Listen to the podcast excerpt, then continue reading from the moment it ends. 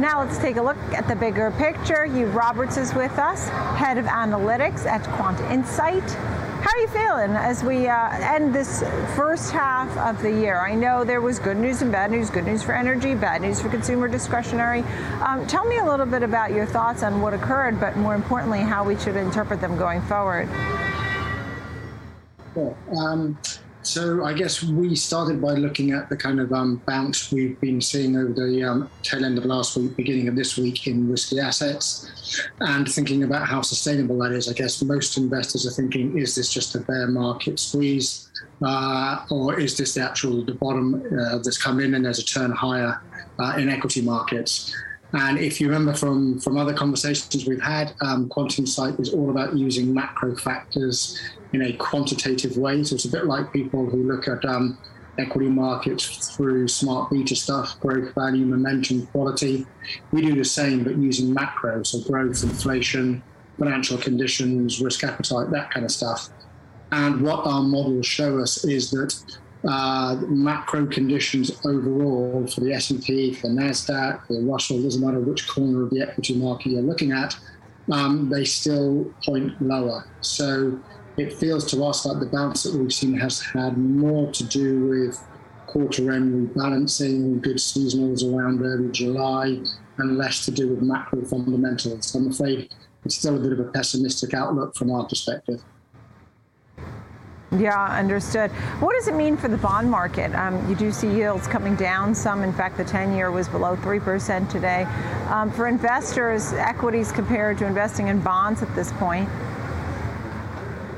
Yeah, exactly. I think obviously people look to the bond market as a potential lead indicator, and it does feel like the mainstream narrative is shifting from fears about stagflation to fears about outright recession. And people are wondering that's if what the market, the bond market and the money market are telling us. I mean, certainly if you look at some of the calendar spreads on the euro dollar strip or the, the general shape of the money market curve, and as your chart shows, you know, just straight 10 year bond yields clearly growth concerns are starting to come to the fore for the bond market. I guess for an equity um, investor, that immediately turns people's attention to growth and technology plays. They've obviously been beaten up hugely. Does this mean this is a catalyst uh, for tech to start outperforming and follow bond yields lower? Um, again, on our models, sadly at the moment, no. Um, well, you, know, you have to be, be very careful that you know, if you get a sustained easing of financial conditions, lower real rates, tighter credit spreads. Clearly, that's good for equity markets, but you have to work out why that those moves are happening. And if the moves are happening because growth is deteriorating, commodities are rolling over, know, it's a demand destruction recession dynamic, then that's not so good for equities. And at the moment, as I say, our, our indicators, the, the, the framework that we have, is pointing very much to the latter scenario.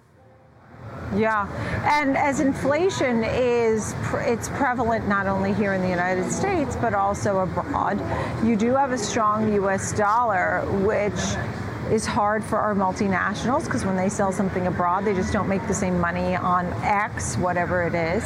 Um, what's the global picture like, and, why does it matter to investors here at home? What can investors think about here?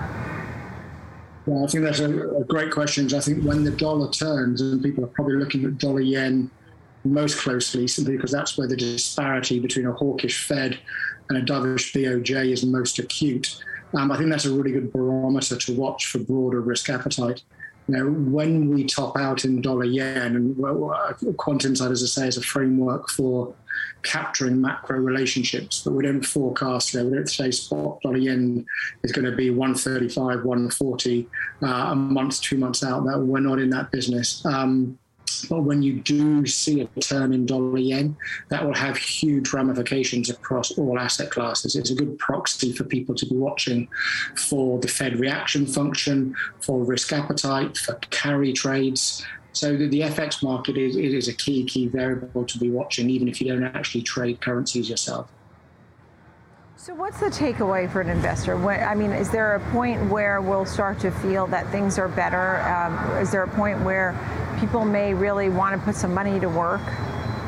What will you look for? Absolutely, there will be. Bear markets do end, as, horrible as they feel um, at the time.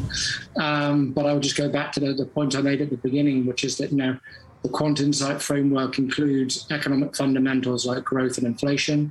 Um, it includes measures um, of risk appetite, like VIX, for example, and it includes you know, all the metrics that you typically use in an FCI, a financial conditions indicator, real yield, slope of the yield curve, strength of the currency, uh, whether the Fed's hiking or cutting, whether they're unwinding their balance sheet or expanding the balance sheet.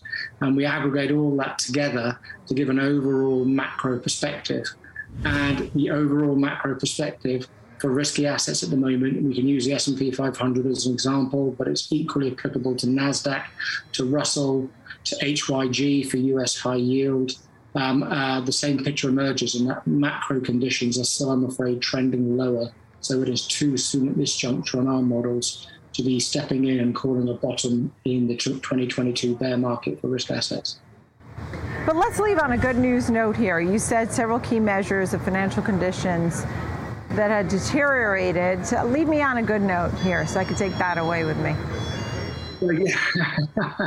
um, yeah, the glass half full. If we do get an easing of financial conditions, then that is a positive for equities, and you will get um, up days, you will get tactical rallies. Um, but I'll just go back to that point that if financial conditions are easing because markets fear a recession because the growth outlook is deteriorating, that is not a sustainable rally for risky assets. Um, so you really you need to look at the aggregate picture. You know, just looking at real rates falling in isolation or, or inflation break evens falling in isolation, those kind of simple two factor correlations they'll work for a day or two potentially, but you know, it's not a long-term strategy as far as we're concerned. You need a kind of a proper framework. So really, it's about the balance of the risks. So eh, you're right, financial conditions can help at the margin, and that will be a key ingredient. But you need the macro fundamentals to improve for a long-term strategic rally, as opposed to you know tactical upside plays. Yeah, understood. Uh, Hugh Roberts, thank you so much. Great to see you. Thank you, Head of Analytics at Quant Insight.